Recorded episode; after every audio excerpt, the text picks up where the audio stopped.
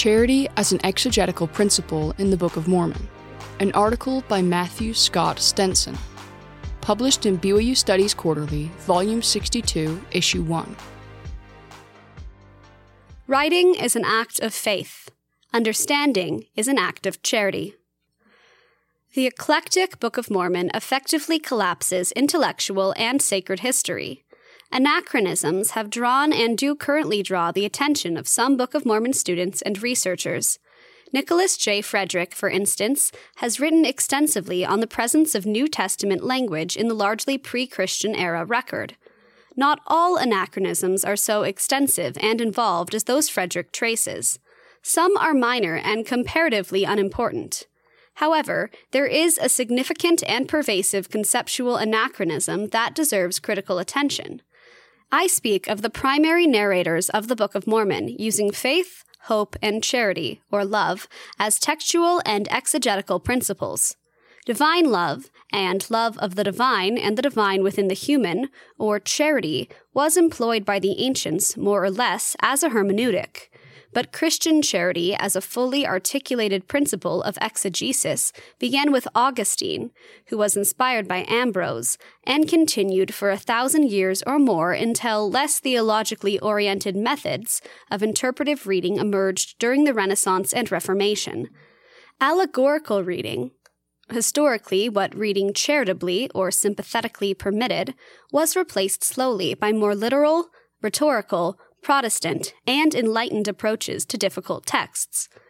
An entire meditative tradition developed around this effective attribute of love. Love was the key to every quest. The diversity of historical approaches to interpreting texts, sacred and legal, is dramatized in Shakespeare's The Merchant of Venice.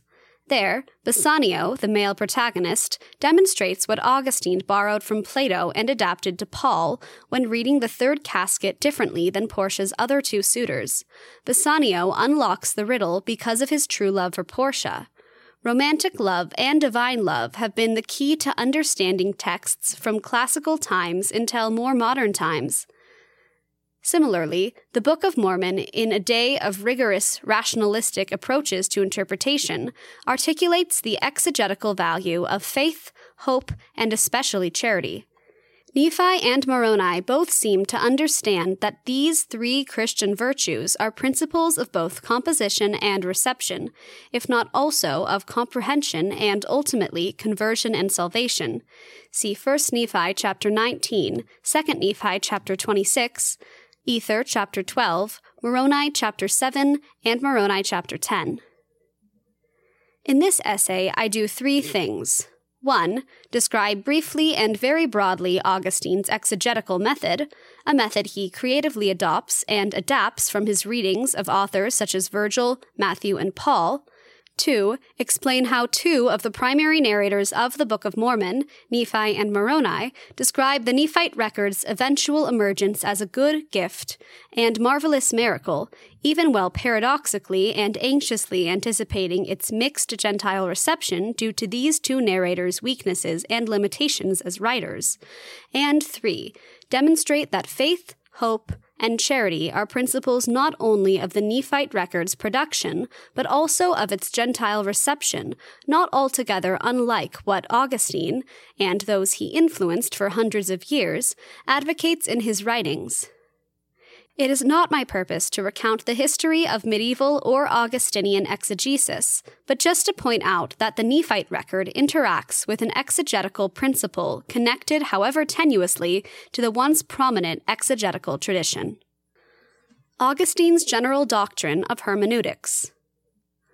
Before Augustine arrived on the religious scene to articulate his complex theories of interpretation as found in On Christian Doctrine and Confessions, others, pagan and patristic, had already developed methods of reading spiritually and allegorically. In other words, he inherited and systematically Christianized an extant classical tradition. For the morally pious among the Greeks, reading allegorically was a way for some of them, and later Christians, to accept the theological problems in Homer's epics, the Greek Bible of the gods in their dealings with men and women. First century Christians similarly used ingenious methods to demonstrate that Christ was present in the Hebrew Bible. As one scholar put it, quote, rapidly, a battery of proof texts was assembled, quote, by early Christians to demonstrate that Christ was the Messiah anticipated by the Old Testament writers. These Christians employed the language of the Septuagint to show that Christ was foreshadowed by the Hebrew records. Matthew, for instance, seeks to persuade the Jews that the prophecies have been fulfilled in Christ. These early Christians attempt to demonstrate a Christological level in the Hebrew Bible by different methods, including that of typology, that is, an allegorical level or reading approach that requires believing in God's overarching providential plan and watchfulness over history and its texts. Accordingly, Augustine, himself a Catholic father, develops a more elaborate and distinctive method that reaches for Christ and other theological truths in extant scripture using a spiritual approach. His basic reasoning is that if Christ is the end of the law, and love is the fulfilling of the law, and that all the law and the prophets hang on Jesus' twofold great commandment, then love alone can manifest the meaning of Scripture. If the greatest commandment is to love God, and secondarily to love one's neighbors, see Matthew chapter 22 verses 35 through 40, then according to Augustine, any good faith attempt at reading by fallen humans that tends to reach for Christ and God, the ultimate hermeneutic end, through using in love the signs and words of Scripture, the ultimate means to find Him who is the embodiment of love and His truths, must be admissible, particularly if consistent with doctrinal understandings of the Church and its traditions. Augustine believes that this journey toward a Christocentric understanding is Scripture's intention. He finds a unity within Scripture by assigning a Christocentric purpose to it, and yet he also allows for a diversity of readings where that intention and the two great commandments are honored. For Augustine, the Holy Spirit has inspired fallen human beings to produce a multivalent collection of sacred texts that is only seemingly fallible. Through the reader's sustained and searching efforts, the sacred books may be understood to contain inerrant doctrinal diversity within Christocentric unity. The initial discrepancies and contradictions can be negotiated by an appeal to the love for God and an adherence to the purpose of Scripture in a way that manifests that the providence of God has allowed the sacred texts to register in a harmonious way, edifying possibilities. In effect, God has prepared the way for a hierarchy of acceptable readings because he is the true author of the whole of Scripture. All roads lead to Christ if the meek reader avoids proud idolatry and single mindedly walks the interpretive path with the lamp of love. As indicated, accessing truth through this hermeneutical circle of sorts is not without serious difficulty and considerations but it is, for Augustine, the challenge of finding the potential within a passage that makes exegesis endlessly rewarding and character refining.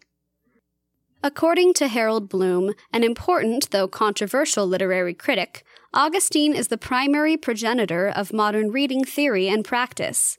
It is from him that we learn to read. For Augustine, to read well, absorbing the wisdom of Christ, is the authentic imitation of God and the angels. Further, for him the purpose of reading, Bloom asserts, was our conversion to Christ. Nevertheless, in Augustine's theory and practice, some have found room for a type of skepticism. That is, there is a concern in Augustine that centers in and encompasses the reader and his or her limitations as a fallen creature. In this connection, Bloom quotes Brian Stock as saying, quote, Augustine believes that reading is essential for spiritual development in the individual, but he is pessimistic about the degree of enlightenment that reading itself confers, end quote.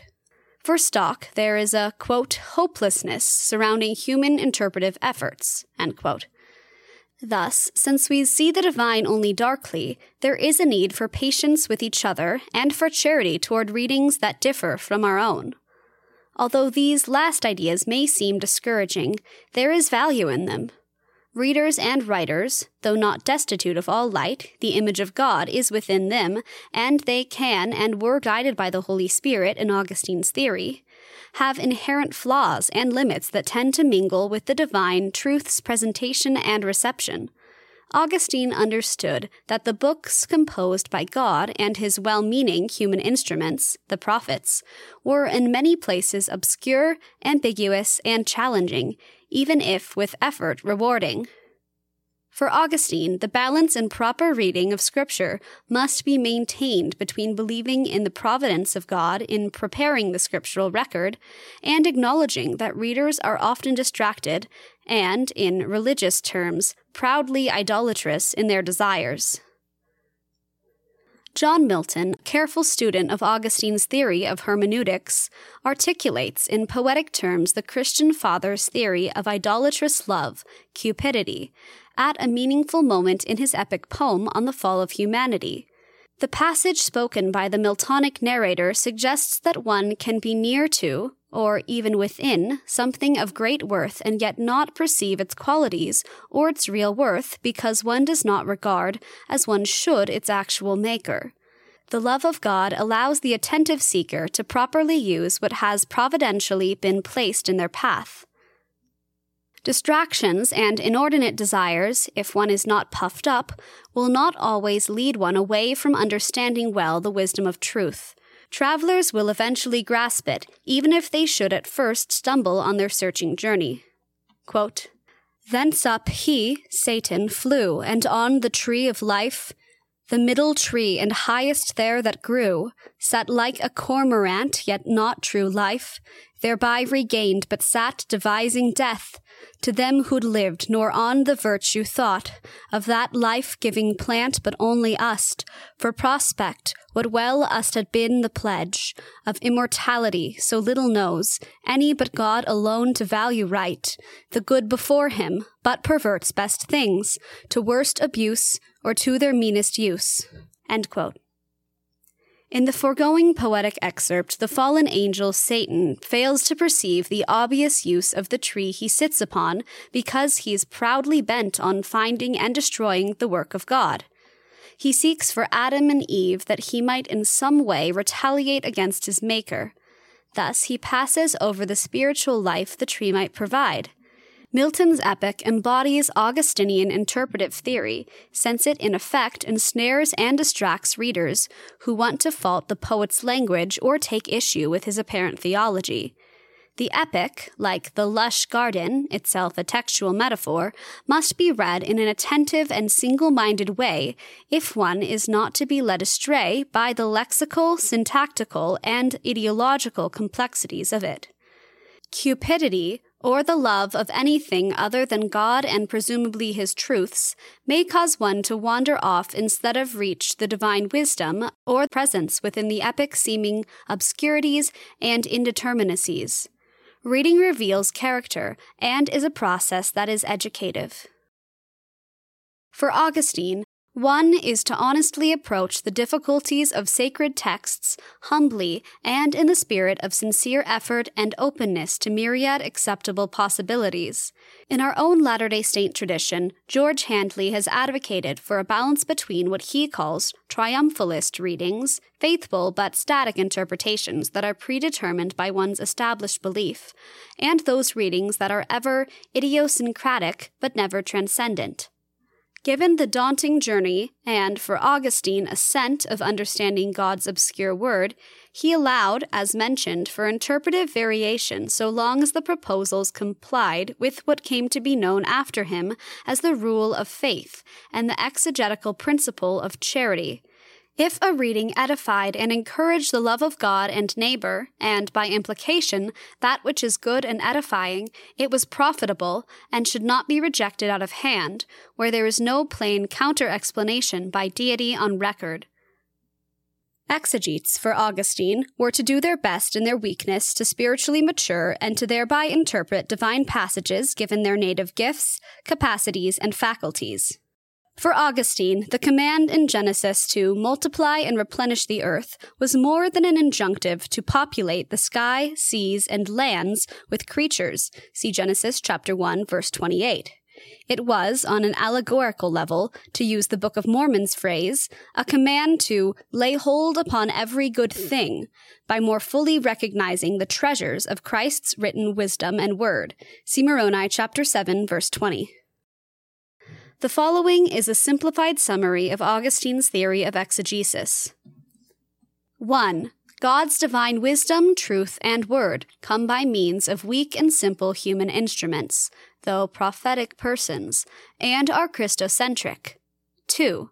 God, through his Holy Spirit, has providentially inspired a challenging but inerrant record that can and should be unified at the level of divine and prophetic intention and purpose where possible. 3. God, according to his foreknowledge, has prepared a way that the seeming imperfections, discrepancies, strangeness, contradictions, and other problems of the record can be reconciled or negotiated by taking an increasingly spiritually mature, loving, and sympathetic approach to them that allows for creative variety amid doctrinal unity. 4. God desires to reward with deep understanding of heart the sympathetic reader who uses the words of the text in love to reach for the object of that love, Christ and God, and who uses the words of it to encourage love of his or her fellow travelers. Among the many Augustinian thoughts that may overlap with current exegetical traditions, including those among Latter day Saints, are a handful that seem worth underscoring. These concepts appear consistent with Latter day Saint belief. First, although we do not believe in textual infallibility, we do accept that the reader is fallen, imperfect in his or her perceptions of language and truth, and thus will struggle to appreciate and apprehend divine scriptural meanings. Next, we grant that the general aim of all Scripture is to illuminate the character of God and to communicate His salvific truths to His children across time and space. Commensurate with that is our acceptance that the divine being has watched over the process that has ultimately resulted in the availability of these sacred texts in our day. They have been kept and preserved for future generations and are revealed under his directive to accomplish his purposes in this dispensation. See 1 Nephi chapter 9 verses 5 and 6 and Alma chapter 37. Finally, we acknowledge that a diversity of approaches, and even arrival at a diversity of conclusions, is acceptable and commendable so long as the one who advocates for any given thesis does his or her best to edify and enlighten, and not to destroy and tear down. With these shared intellectual axioms in mind, I now intend to demonstrate that the cardinal virtues of faith, hope, and charity were not far from the minds of even the earliest Nephite writers. Specifically, it is my position that the prophets who produced the Book of Mormon brought it forth in faith and somehow conceived of charity not merely as a divine attribute to be acquired in order to inherit the kingdom of God, but as a principle of reception, one that predates much of the exegesis among the pious Homeric interpreters and any associated with the Christian era.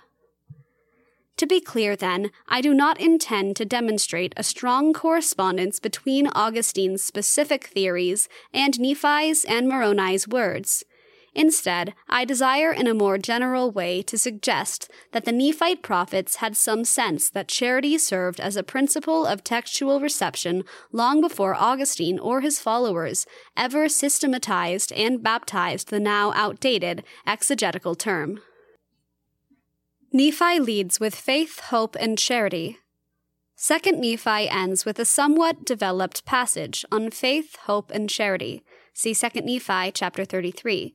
But before jumping into that material, it would be profitable to ask ourselves what kind of reader Nephi was.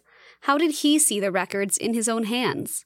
The sequence of chapters composed of 1 Nephi, chapter 19 through 22, represents Nephi reading to his older brothers chapters that closely resemble Isaiah, chapter 48 and 49. But more than that, Nephi tells his reader that he did read many things to them, his brethren, which were engraven upon the plates of brass, including the five books of Moses, and that which was written by the prophet Isaiah, See 1 Nephi chapter 19 verses 22 and 23. It is in 1 Nephi chapter 19 that we first view Nephi as a charitable reader.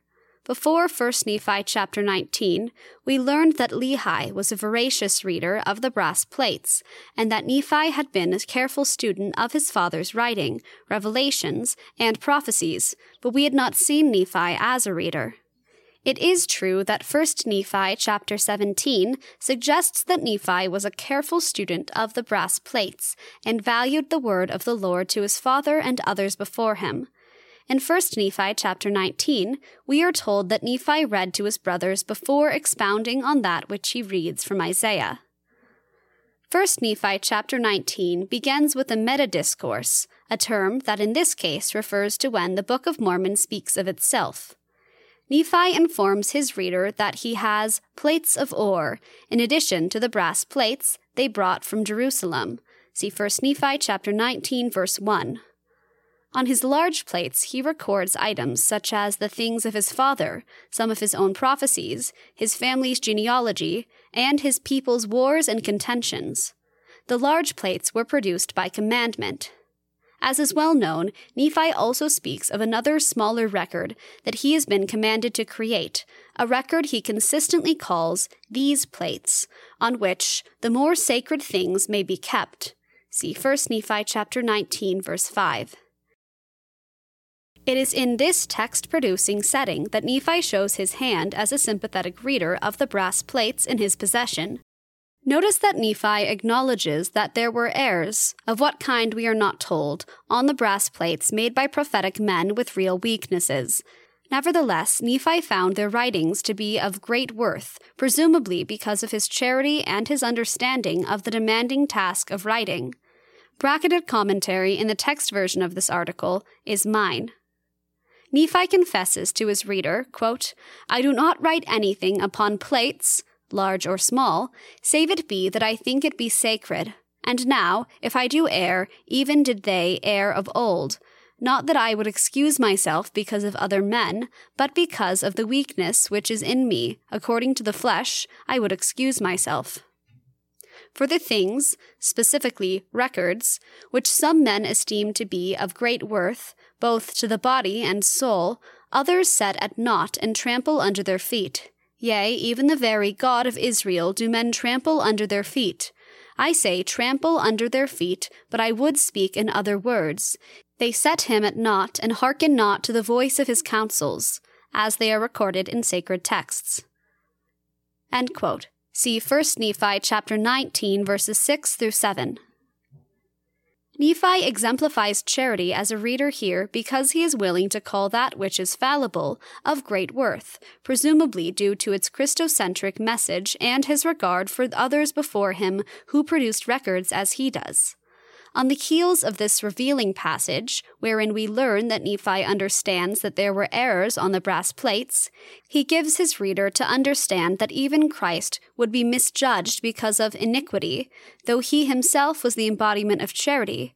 Quote, Yea, Nephi further explains, they, Christ's own people, spit upon him, and he suffereth it because of his loving kindness and his long suffering towards the children of men. See 1 Nephi chapter 19 verse 9. Nephi's great enthusiasm for the prophets on record is abundantly apparent. Christ, he points out, quote, yieldeth himself into the hands of wicked men to be lifted up according to the words of Zenock, and to be crucified according to the words of Neum, and to be buried in a sepulchre according to the words of Zenos, which he spake concerning the three days of darkness. See 1 Nephi chapter 19, verse 10. In 1 Nephi chapter 19, Nephi places emphasis on proving all things with the heart. Using Zenos' writing, Nephi indicates that Jesus would be rejected when, quote, those who were at Jerusalem turned their hearts aside, and quote, from him. See 1 Nephi chapter 19, verse 13. But that he would be received by them, quote, when that day cometh, saith the prophet, that they no more turn aside their hearts against the Holy One of Israel, end quote. See 1 Nephi chapter 19, verse 15. Nephi ends this chapter by citing Zenos and Isaiah, then inviting his reader to receive with hope what Isaiah has written. Quote, For after this manner has the prophet written, end quote. See 1 Nephi chapter 19, verse 24. Nephi's early embrace, though not explicit, of the principle of sympathy or charity, a principle having more to do with the heart than the head when it comes to receiving messengers and truth, is evident in the latter part of 2 Nephi, where readers see the concept alluded to alongside the reception of oral and written teachings. The context is the Book of Mormon's sudden emergence in the days when the Lord God shall bring these things forth See 2 Nephi chapter 26 verse 14. In 2 Nephi chapter 26 verses 12 through 30, Nephi prophesies of his record's destined role among the proud and learned Gentiles. In the midst of that lengthy explanatory prophecy, Nephi gives his reader another glimpse at how he understands charity to be a principle of openness and receptivity. The Gentiles, he predicts, will, quote, preach up unto themselves their own wisdom and their own learning, and grind upon the face of the poor, end quote. But the Lord will work a work in plainness among them, because, quote, he loveth the world, end quote. See 2 Nephi chapter 26, verses 20 through 24. Among the sins Nephi identifies in the arrogant and heady Gentiles is priestcraft. See 2 Nephi chapter 26 verse 29.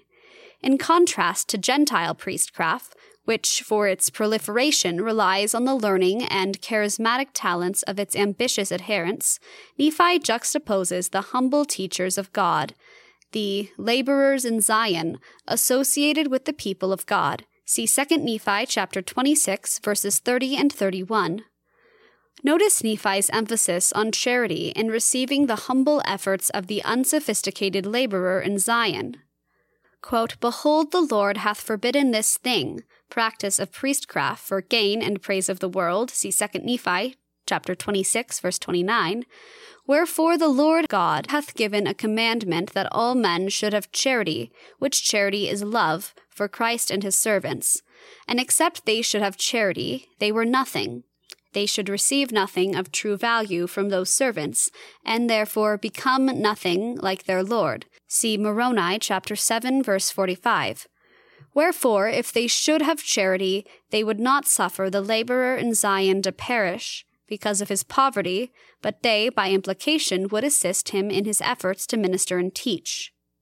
But the laborers in Zion, they who have worked with their own hands for their support and yet were also called to teach the people of God, shall labor for Zion, for if they labor for money instead of for love, they shall also perish. See 2 Nephi chapter 26, verses 30 and 31. Reading this passage, one gets the sense that whereas the proud and contentious teachers among the Gentiles would be received according to their native gifts and talents, the ministers and teachers among the people of God, who would labor with their own hands for their support, would necessarily rely for their sustenance and success on God's grace and the goodwill of the people whom they served and taught. They would be received not because they were learned and polished, but because, though humble in circumstance, they were sent by God. The talented Gentile would teach, for money, that which the people itched to hear. In contrast, the humble Nephite teacher, if he labored for Zion and not for himself, would teach the truth in love, trusting that his diligent labors and his Christocentric message would be supported temporally, and at least tolerated spiritually, if the people had charity in their hearts. See 2 Nephi chapter 26 verse 31. He did not ask for money.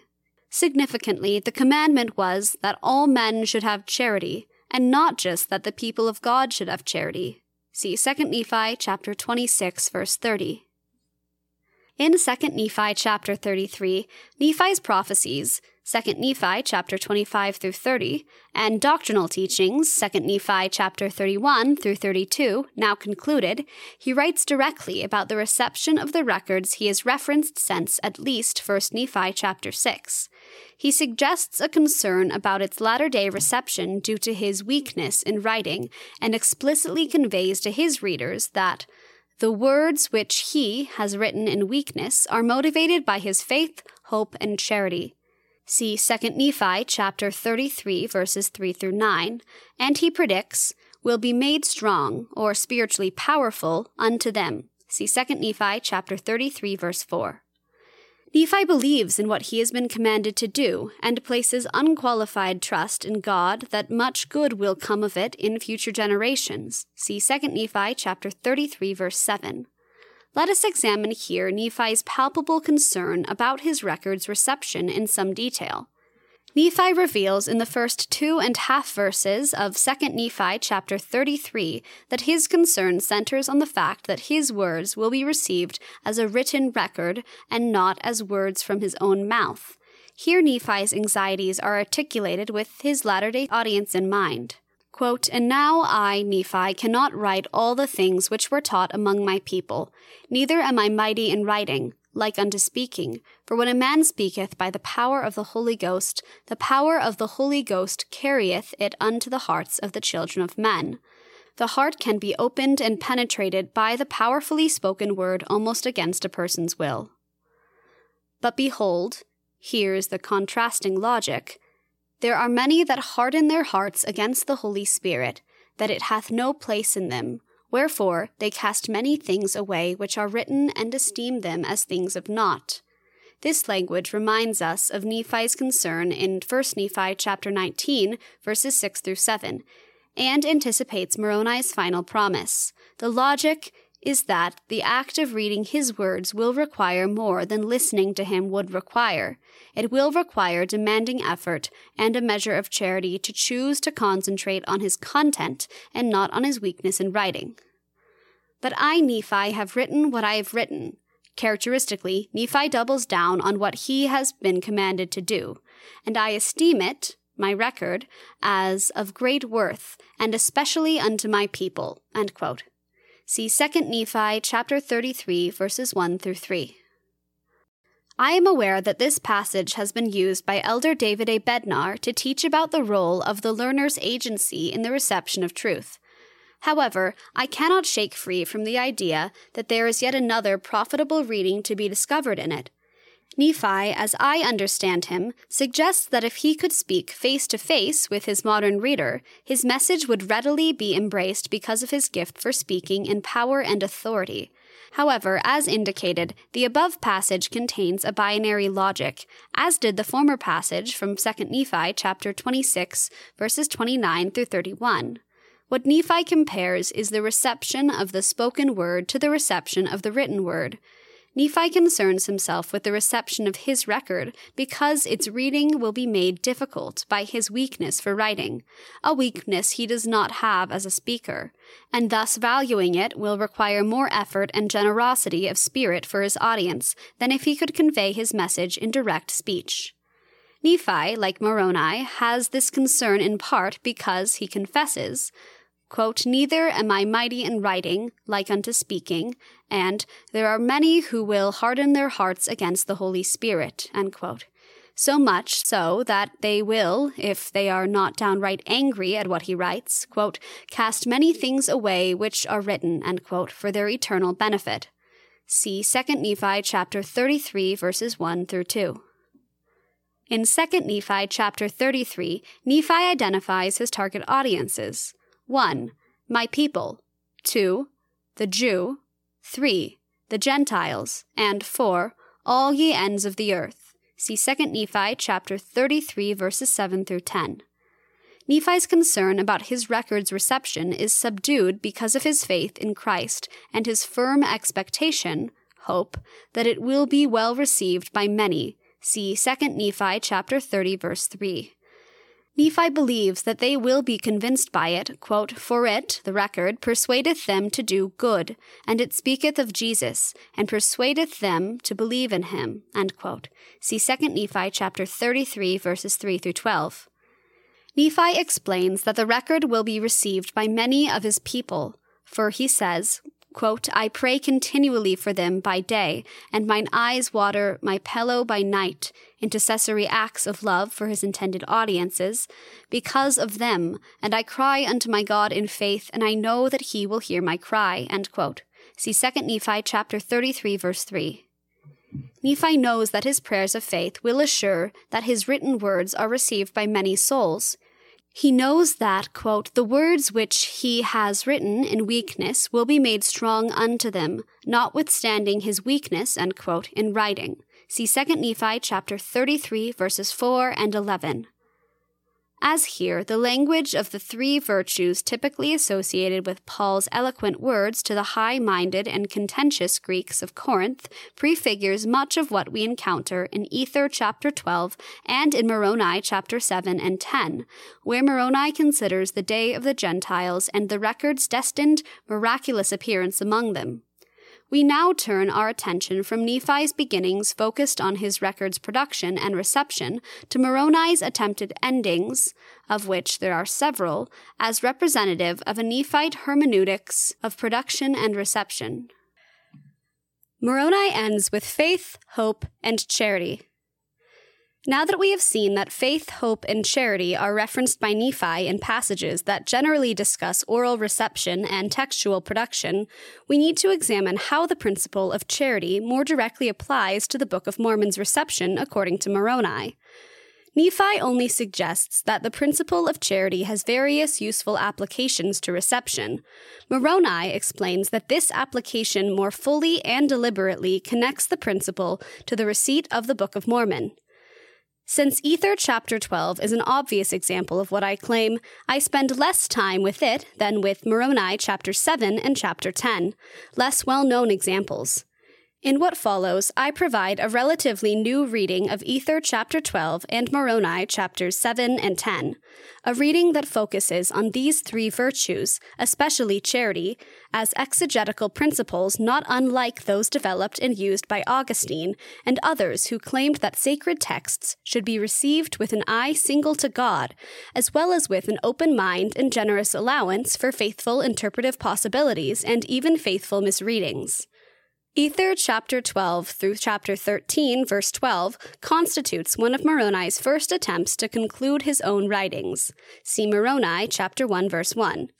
In each, or nearly all, of his attempted endings, he touches on faith, hope, and charity. What follows Ether chapter 12 is a description of the fall of the Jaredites. Ether chapter 12 represents a reflective sermon on the three virtues woven together with Ether's great and marvelous predictions concerning the house of Joseph.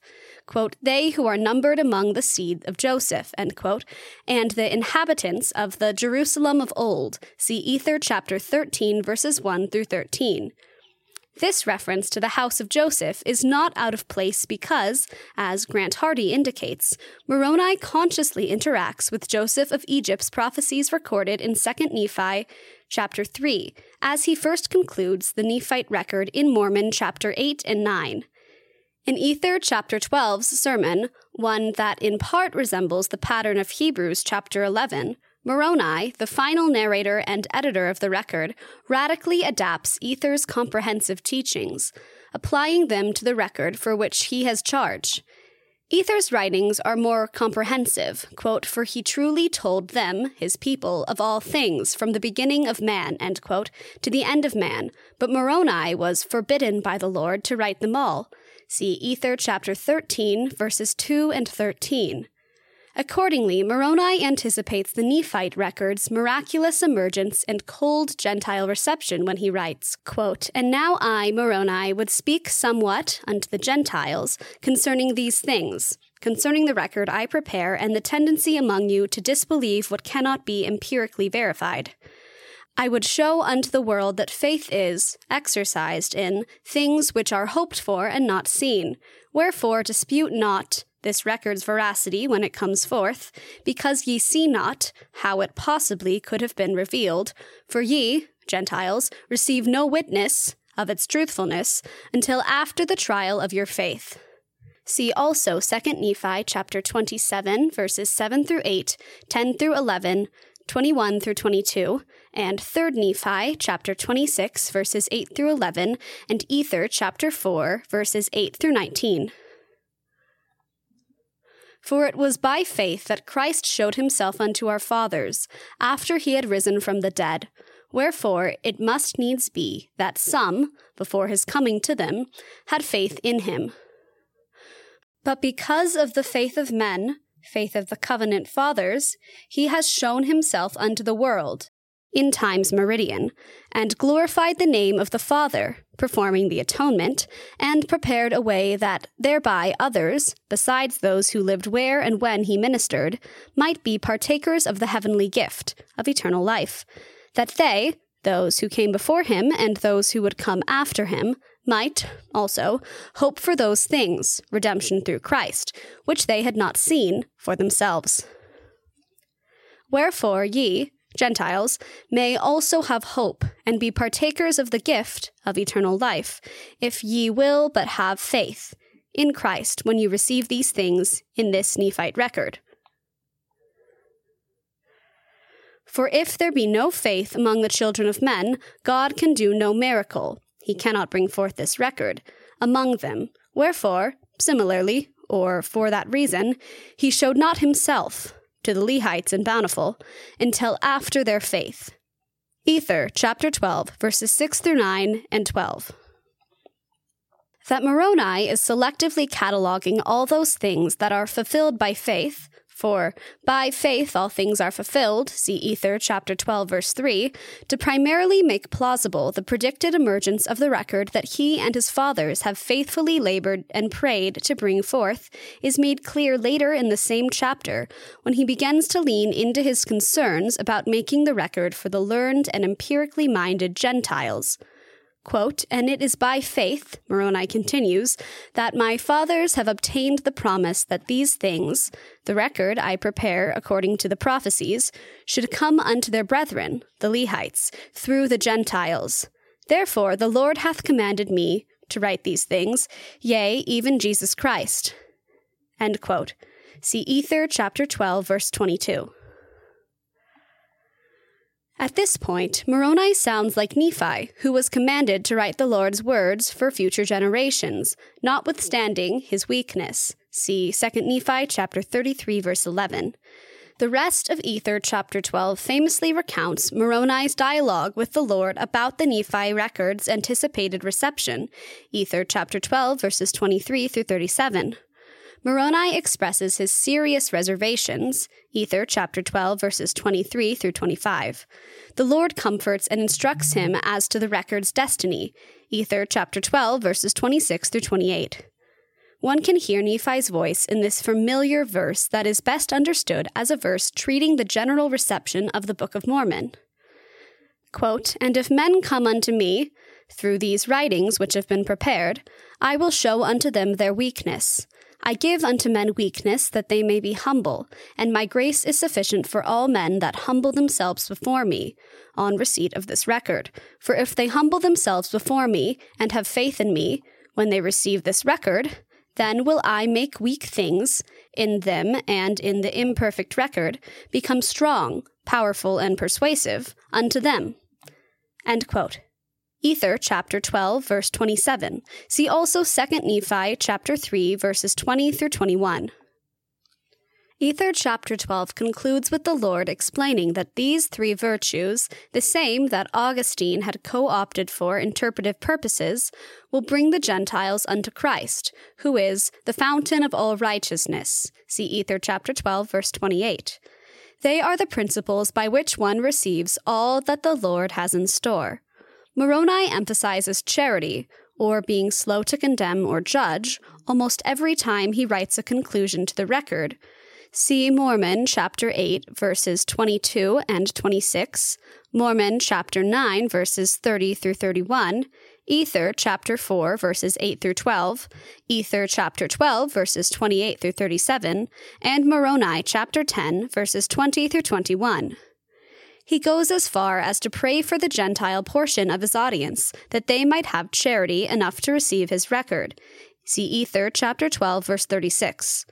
Moroni understands that unless they have these virtues, they cannot inherit the kingdom of God. See Ether, chapter 12, verse 34. Moroni's farewell testimony precedes his exhortation, Quote, And now I would commend you to seek this Jesus of whom the prophets and apostles have written. Or, in other words, I would commend you, Gentiles, and all ye ends of the earth, to seek this Jesus who speaks in and through this record.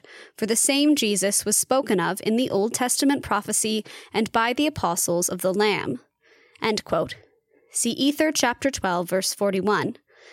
Thus, like Nephi, See 2 Nephi chapter 33 verse 14. Moroni ends his second attempted conclusion by directing his reader to the prophets and apostles and the other words that confirm his and his father's epic project. From Moroni's perspective, the springing forth of the Book of Mormon is unto the fulfillment of the prophets from the beginning. He will return to this theme in the last chapter of the Book of Mormon. See Moroni chapter 10 verse 28. After several years, Moroni yet again attempts to conclude his record. See Moroni chapter 7. However, this time, instead of adapting Ether's writings, he creatively deploys a sermon from his father's ministry, many years before, to ground his written remarks sometime before his death. I infer that Moroni chapter 7 acts as another potential conclusion to the Nephite record because of its location near the end of the record, between Ether chapter 12 and Moroni chapter 10, and the nature of its content. Moroni chapter 7 seems to be yet another attempt to end the record for the following reasons. It initially has much to say about how to judge, so that one does not unwittingly condemn that which is good and of Christ. See chapter 7, verses 12 through 19. Indeed, the reader of Moroni chapter 7 is warned in this manner quote, Take heed that ye do not judge that which is good and of God to be of the devil. End quote. Chapter 7, verse 14. Again, Moroni challenging his father's earlier words, commands his readers, quote, that ye do not judge wrongfully, end quote, chapter 7, verse 18. These exhortations, as Moroni employs them, appear to refer to receiving the Nephite record, something that Moroni has worried about since at least Mormon chapter 8, verses 17 through 20. This lesson, understandably, appears late in the overall record, so as to assist the reader in laying hold of the goodness of the Book of Mormon. What follows in the same chapter treats how God has historically revealed his every word using diverse ways. See chapter 7, verses 24 through 25. In this broadening context, the reader is invited to consider certain questions. Here, it is hard to know whether Moroni channels his father still, or if he temporarily steps out from behind his father's original words to ask his own audience many pointed questions that amount to really one question. If Christ revealed himself before his coming to earth by sending angels to the children of men, and by other means, why would such miracles cease after Christ? See chapter 7, verses 22 and 29 through 32. Moroni chapter 7 characteristically concludes with a reference to the Lord's intention to fulfill his covenants. See chapter 7, verse 34. It is here that Moroni, it seems unlikely that Mormon would have spoken these words, concludes the record in the stock way. See chapter 7, verse 35, before more obviously borrowing from his father to again underscore the principle of charity. Additionally, in Moroni chapter 7, Moroni appropriates his father's discourse. It is a discourse on faith, hope, and charity that Mormon gave much earlier when his people were more peaceful. See Moroni chapter 7. Significantly, Moroni adapts Mormon's sermon to his own rhetorical purpose, which, as indicated, is to provide doctrines, warnings, and teachings with exegetical implications.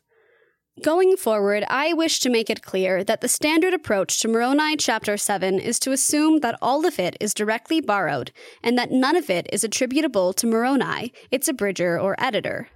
However, I wish to suggest that parts of it may in fact allow Moroni to speak to his latter day audience more directly than supposed. In what follows, I assume that the material referring to faith, hope, and charity may all be attributed to Mormon, see chapter 7, verse 1, but that the plying of those virtues to the reception of the Nephite record, and other details not so specified in chapter 7, verse 1, may reasonably be associated with Moroni himself. What is clear is that in Moroni chapter 7, Moroni borrows heavily from his father, except insofar as it might enable him to point his readers to the reception of the record that he and his father have such a stake in bringing to light. Moroni had referred to the restoration of the Nephite record and to its latter day translator as early as Mormon chapter 8 and chapter 9, where he first ventured to construct a conclusion to the overall record, Mormon chapter 9 is recognizably reminiscent of Moroni chapter 10, the record's actual ending. Ether chapter 4, which corresponds to Mormon chapter 8 and 9, however, concisely gets at similar concepts to those found in Moroni chapter 10's other clear companion, Moroni chapter 7. Quote, And at my, the Lord's, command, the heavens are opened and shut. And he that believeth not my words, in this record, believeth not my disciples, the record of the twelve apostles. And if it so be that I do not speak, through this record, judge ye, for ye shall know that it is I that speaketh at the last day. See Isaiah chapter 52, verse 6. But he that believeth these things which I have spoken in this record, him will I visit with the manifestation of my Spirit, power of the Holy Ghost. See Moroni chapter 10, verses 4 through 5, and Doctrine and Covenants, section 5, verse 16. And he shall know and bear record. For because of my Spirit he shall know that these things are true. For it, this record, persuadeth men to do good. See 2 Nephi chapter 33, verse 4 and 10. And whatsoever thing persuadeth men to do good is of me, for good cometh of none save it be of me. I am the same that leadeth men to all good. See Ether chapter 4, verses 9 through 12. End quote. This early attempt by Moroni, who records the Lord's words while abridging Ether's writings, to work out these reception ideas, some of which are also intimated in 2 Nephi chapter 33 by Nephi, is more developed in Moroni chapter 7 than anywhere else. Quote, Wherefore, Moroni says, borrowing from Mormon, All things which are good cometh of God, and that which is evil cometh of the devil. For the devil is an enemy unto God, and fighteth against him continually, and inviteth and enticeth to sin, and to do that which is evil continually. But behold, that which is of God inviteth and enticeth to do good continually. Wherefore, everything which inviteth and enticeth to do good, and to love God, and to serve him, is inspired of God. See Moroni chapter 7, verses 12 through 13. Much as Nephi does in this first part of Moroni chapter 7, the last Nephite record keeper, as mentioned, admonishes his sophisticated modern reader to not judge wrongfully the record in the spirit of self righteousness, contempt, or hostility. See Moroni chapter 7 verse 18. See also Mormon chapter 8 verses 17 through 20 and Moroni chapter 7 verse 14. And how can one know if this record, itself a good thing, is from God? Moroni, drawing on his father, explains, quote, The Spirit of Christ is given to every man, that he may know good from evil. See Ether chapter 4, verse 11. Wherefore I show unto you the way to judge, and by implication read for understanding, for every thing which inviteth to do good, and to persuade to believe in Christ, is sent forth by the power and gift of Christ. But whatsoever thing persuadeth men to do evil, and believe not in Christ, and deny him, and serve not God, is of the devil. See Moroni chapter 7 verses 16 through 17.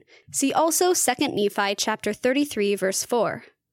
It is unclear under what circumstance Moroni originally taught these principles of evaluation. However, Moroni appears to use them as a way to guide his reader toward receiving the Nephite record he will hide up for future generations. Mormon's Christocentric exegetical formula, given how it intersects with the previous material, is also Moroni's explanation, an explanation he works out again and again, of how his reader is to confirm the veracity of the record he seals up. The most telling detail in the foregoing is that whatsoever convinces or persuades men to believe in Christ is sent forth by the power and gift of Christ. See Moroni chapter 7 verse 16. This hermeneutic is also Augustine's. For him, the end of discovery was, as indicated, the wisdom and truth of Christ. Moreover, from Nephi on, the Book of Mormon's central invitation is to believe in Christ. See 2 Nephi chapter 26, verses 12 through 13, chapter 30, verses 2 and 7, and chapter 33, verses 10 through 11. Nephi underscores this theme as he concludes. Further, Moroni, using Mormon, admonishes his readers to, quote, search diligently in the light of Christ that ye may know good from evil, and if ye will lay hold upon every good thing and condemn it not, he promises, ye certainly will be a child of Christ. End quote. Moroni chapter 7, verse 19. Thus, the full introduction to Moroni chapter 7, Moroni chapter 7, verses 1 through 19, ends where the chapter ends, focusing on the true followers of Christ, who may in time, if they practice charity, become the sons and daughters of God. Moroni chapter 7, verse 48. Charity, therefore, is not only an end, but also a means to an end, and an exegetical principle. The second half of Moroni chapter 7, verses 20 through 48, is framed by an important question probably first posed by Mormon, although in what follows I will place it in Moroni's mouth. Quote, And now, my brethren, how is it possible that ye can lay hold upon, understand, and internalize every good thing? End quote. Moroni chapter 7, verse 20. The lesson for the remainder of the chapter is that faith, hope, and charity are the principles whereby disciples may lay hold of every good thing, not just some good things, but all good things offered by Christ, howsoever they come. See Moroni chapter 7, verses 24 through 25. After acknowledging the good that would come in and through Christ by angels appearing to prophets before Christ, Moroni reminds his readers that, quote, there were, before Christ, diverse ways that he did manifest things unto the children of men, which were good, and all things which are good, howsoever manifest, cometh of Christ. See Moroni chapter 7, verse 24. Moroni then adds this intermediate, inclusive, and summative conclusion Quote, Wherefore, by the ministering of angels, and by every word which proceedeth forth out of the mouth of God, men began to exercise faith in Christ. And thus by faith they did lay hold upon every good thing, and thus it was until the coming of Christ. See Moroni chapter 7, verse 25. At this point, the logic advances with chronological time. Having spoken of faith as a principle of acquisition before Christ, Moroni now asserts that even after Christ, people were saved by faith, and were thereby enabled to become the children of God. See Moroni chapter 7, verse 26. It becomes clear in the second half of Moroni chapter 7 that Moroni's larger point is that if God worked in diverse ways before Christ, operating by angels and prophets and other diverse means, it is reasonable to believe that he has not ceased to be a God of miracles and spiritual conversion unto those who believe in Christ through this miraculous record. See 2 Nephi chapter 27 verse 23, Mormon chapter 8 verse 16, and verses 24 through 26, and chapter 9. In fact, Moroni says, quote, They who have faith in him will, yet, cleave unto every good thing. End quote. Moroni chapter 7, verse 28. But what exactly is Moroni talking about? To get at what is specifically involved, I cite the second half of Moroni chapter 7 at some length. Recall that Moroni is nearing the end of his record. As mentioned above, he has attempted to end it on possibly three or four other occasions. Each time he has made the attempt, he has commented on the record and its reception in a restoration context. Further, Moroni has just set his discussion in a particular Nephite context. Quote, and as surely as Christ liveth, he spake these words unto our fathers, saying, Whatsoever thing ye shall ask the Father in my name, which is good, in faith, believing that ye shall receive, behold, it shall be done unto you. End quote.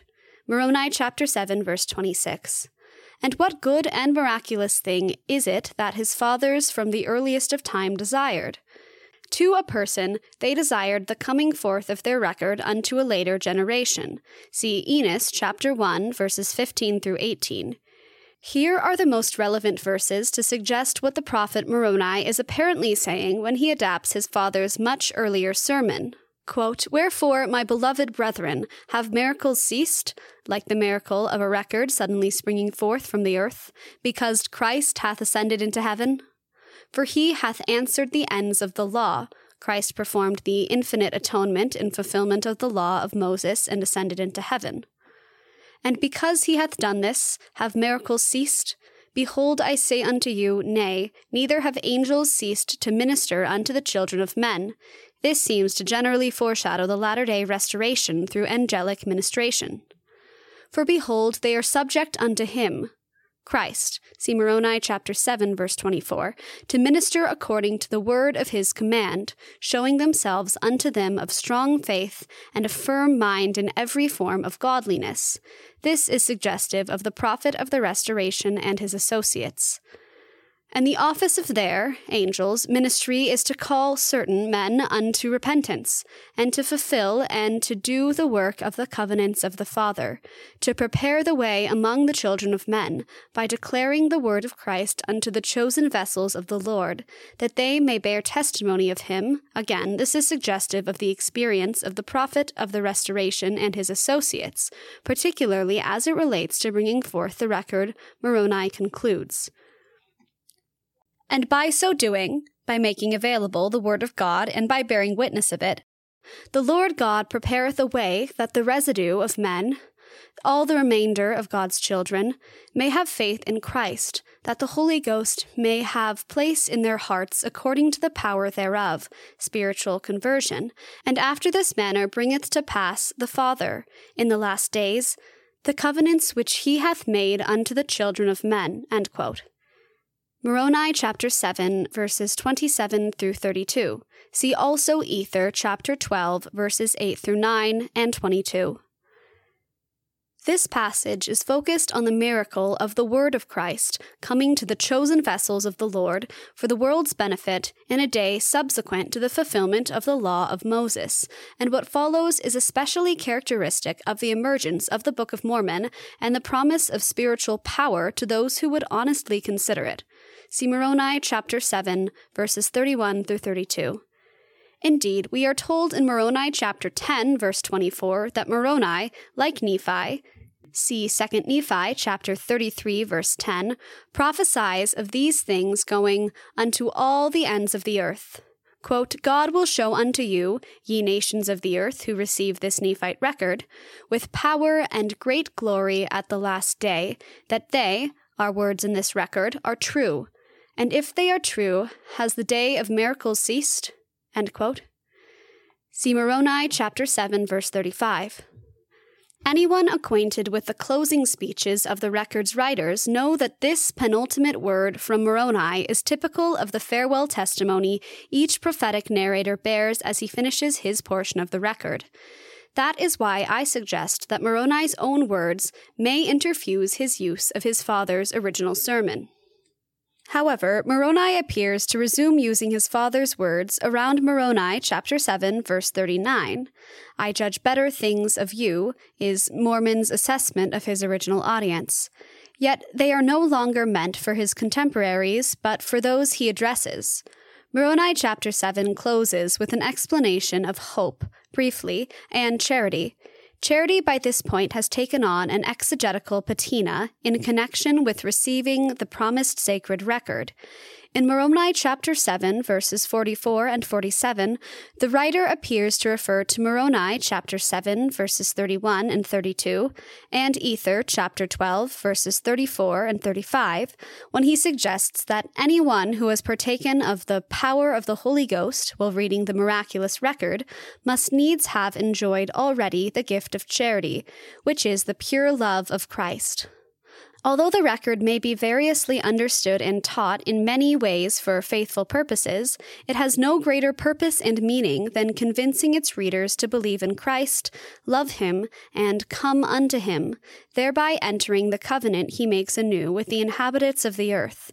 See Moroni chapter 7, verses 32 through 34. If readers have not charity, Moroni intimates, they will be in danger of thinking nothing of the record Though it is of great worth unto the children of men, they will, in effect, trample it under their feet, or set it at naught, as Nephi said. See 1 Nephi chapter 19, verses 6 through 7. If so, they, whether hostile or just neglectful and light minded, will sadly have missed the mark for one of two reasons. One, the record's nearly unbelievable miraculous story of origin, an authentic miracle out of the ground in a day of emerging science and rationalism, or two, the record's contradictions, borrowings, grammatical imperfections, anachronisms, and redundant oddness, among other objectionable characteristics. According to Moroni's cumulative logic, to best access the record's covenant centered, Christological message, one must believe in Christ, hope in Christ's atonement, and the power of his resurrection, major themes of the record, and be meek and lowly of heart. See Moroni chapter 7, verse 43. These virtues, virtues not far from Augustine's own spiritual priorities, will unleash the power of the record if one also has charity for its preparers. Think of these familiar words normally associated with Paul's, Augustine's, and Moroni's description of charity in exegetical terms as they may relate to receiving the strange, imperfect, and seemingly anachronistic text of the Book of Mormon in a day that Nephi and Moroni generally describe as brimming with rationalistic high mindedness and Gentile pride, opposition, disbelief, contemptuous scorn, and wickedness. In the following passage, directed in love to the modern reader, Moroni describes charity. These certainly were Mormon's words before his son quoted them in their new rhetorical context. This charity may be understood as descriptive of the book's ideal reader. Quote, and charity is not puffed up, it is meek and lowly of heart, is not easily provoked, to rage and anger. See 2 Nephi chapter 28 verses 20 and 28 thinketh no evil, is not rash in judgment, and does not condemn, and rejoiceth in the truth of God, beareth all things, including imperfections, anachronisms, oddities, simplicity, and signs of human weaknesses, willingly, believeth all things, every good thing, wheresoever it comes from, and howsoever it manifests, hopeth all things, endureth all things. Wherefore, my beloved brethren, if ye have not charity, ye are nothing. This Christocentric record will profit you nothing. See Moroni chapter 7, verses 6 and 9. For charity, as a way or means to Christ, never faileth. Wherefore, cleave unto charity. Earlier, in Moroni chapter 7, verse 28, the formulation was, They who have faith in him will cleave unto every good thing. Wherefore, my beloved brethren, as I have said repeatedly so far in attempting to close this record, pray unto the Father with all the energy of heart, that ye may be filled with this love, and thereby come to know that this record is true, which love he hath bestowed and will bestow upon all who are true followers of his Son, Jesus Christ, not just church members, that ye also may become through charity and the receipt of saving ordinances such as baptism, see Moroni chapter 7 verses 33 and 34, the sons and daughters of God, that we, you and I, and as many as will come unto Christ and believe in him through this record, may be purified even as he is pure. Amen. End quote. Moroni chapter 7 verses 45 through 48. Augustine had Paul's version of this same passage in mind as he contemplated reading the Bible in profitable ways. For him, reading for the wisdom of Christ meant that one was maturing from child to man or woman in Christ. All profitable readings were to point his fellow believers to Christ and his law of love. They were to edify believers in faith and truth. As indicated, I do not wish to push the comparisons too far, since Augustine reads allegorically and Latter day Saints tend to read the scriptures more literally. In contrast to Latter day Saints, Augustine and those before him and after him sought the mystical meanings inside scripture and secular literature to find Christ in less than obvious places. All scripture points us to Christ, Latter day Saint exegetical practices are more literal than Augustine's creative negotiations of Scripture. We delight in plainness, but plainness is relative. Where there is no plainness, we defer to the passage of time and the will of the Lord to make the text more fully understood. However, like Augustine and many before and after him, we are also seekers. We are also taught to ask, seek, and knock. For Augustine, praying, reading, and contemplating carefully and intensely was, in essence, to ask, seek, and knock. The promise was sure that all those who sought knowledge would come to an understanding that would magnify Christ and his laws. To that degree, Nephi and Moroni are in some agreement with Augustine, but not much further than that. Conclusion As does Augustine's Confessions, 304 through 5, 2 Nephi chapter 32 verse 4 and Mormon chapter 9 verses 21 through 28 end with an exhortation to the reader to ask, seek and knock. Moroni picks up there too. See Moroni chapter 10 verses 3 through 4. His exhortation is famous and can be summarized by Latter day Saints familiar with the Book of Mormon. He provides an exhortation and promise, a passage on the power and good gifts of God, especially the gifts of faith, hope, and charity. See Moroni chapter 10, verses 6 through 23, and a complex closing that homes in on the record's role in fulfilling the prophets and covenant by inviting all to come unto Christ and love God with all your might, mind, and strength. Moroni chapter 10, verses 28 through 32. Along with 2nd Nephi, chapter 33, and Moroni chapter 7, Moroni chapter 10 falls into the category of meta commentary, as discussed at the beginning of this article. Moroni, in the closing chapter of the Book of Mormon, focuses his reader's attention squarely on the record itself.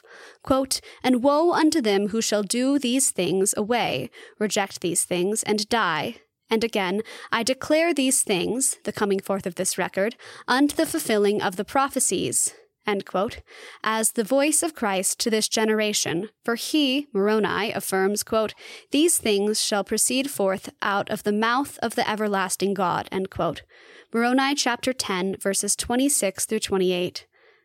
Anticipating the objections to the record's sudden emergence in a future rationalistic generation, Moroni confirms again that, quote, nothing that is good denieth the Christ, and that every good thing cometh of Christ, quote, including this one.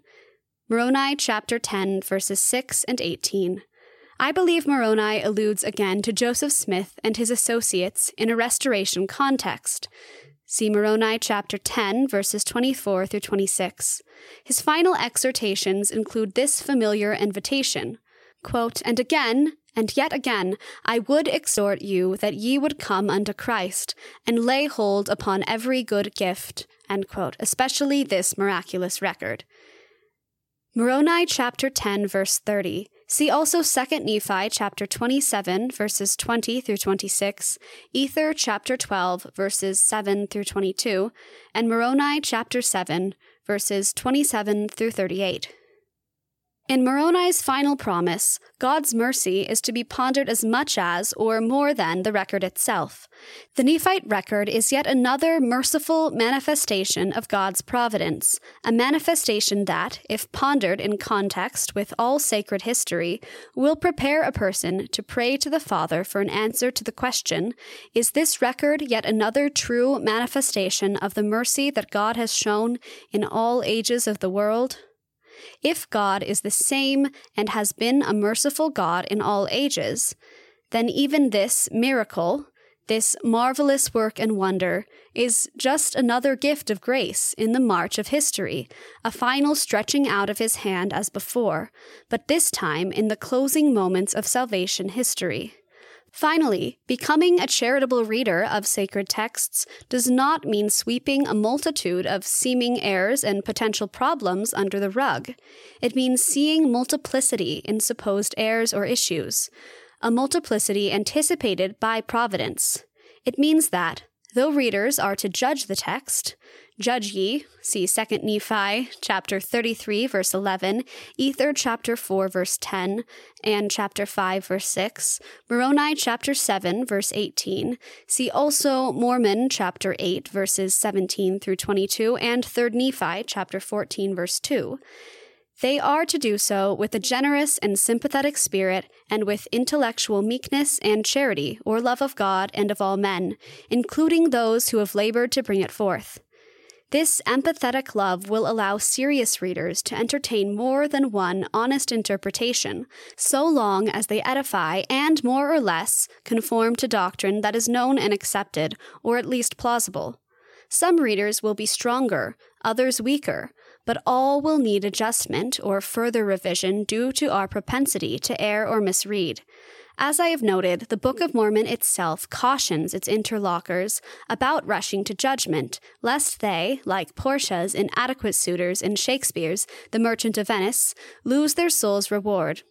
The stakes are high.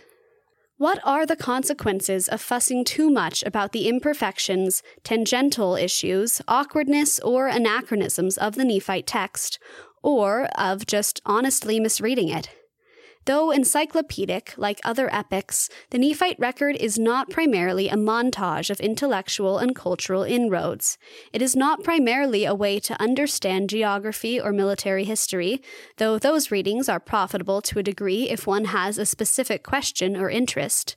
The text is primarily a convincing witness of its central figure, Jesus Christ, and constitutes the renewal of the everlasting covenant according to the prophets and promises. This witness of Christ and the new covenant is what the Book of Mormon fundamentally is. Any commendable reading of the record, and there are as many of those as there are fish in the waters, will inspire faith, hope, and charity, all of which center in Christ and his gospel. Reading with charity will enable what is weak in the record's style, delivery, and manner to become strong and life changing unto the loving reader the most charitable will perhaps provide the strongest readings. Approaching the text with a pure love of Christ and his gospel covenants will shed, I suppose, the most light on it.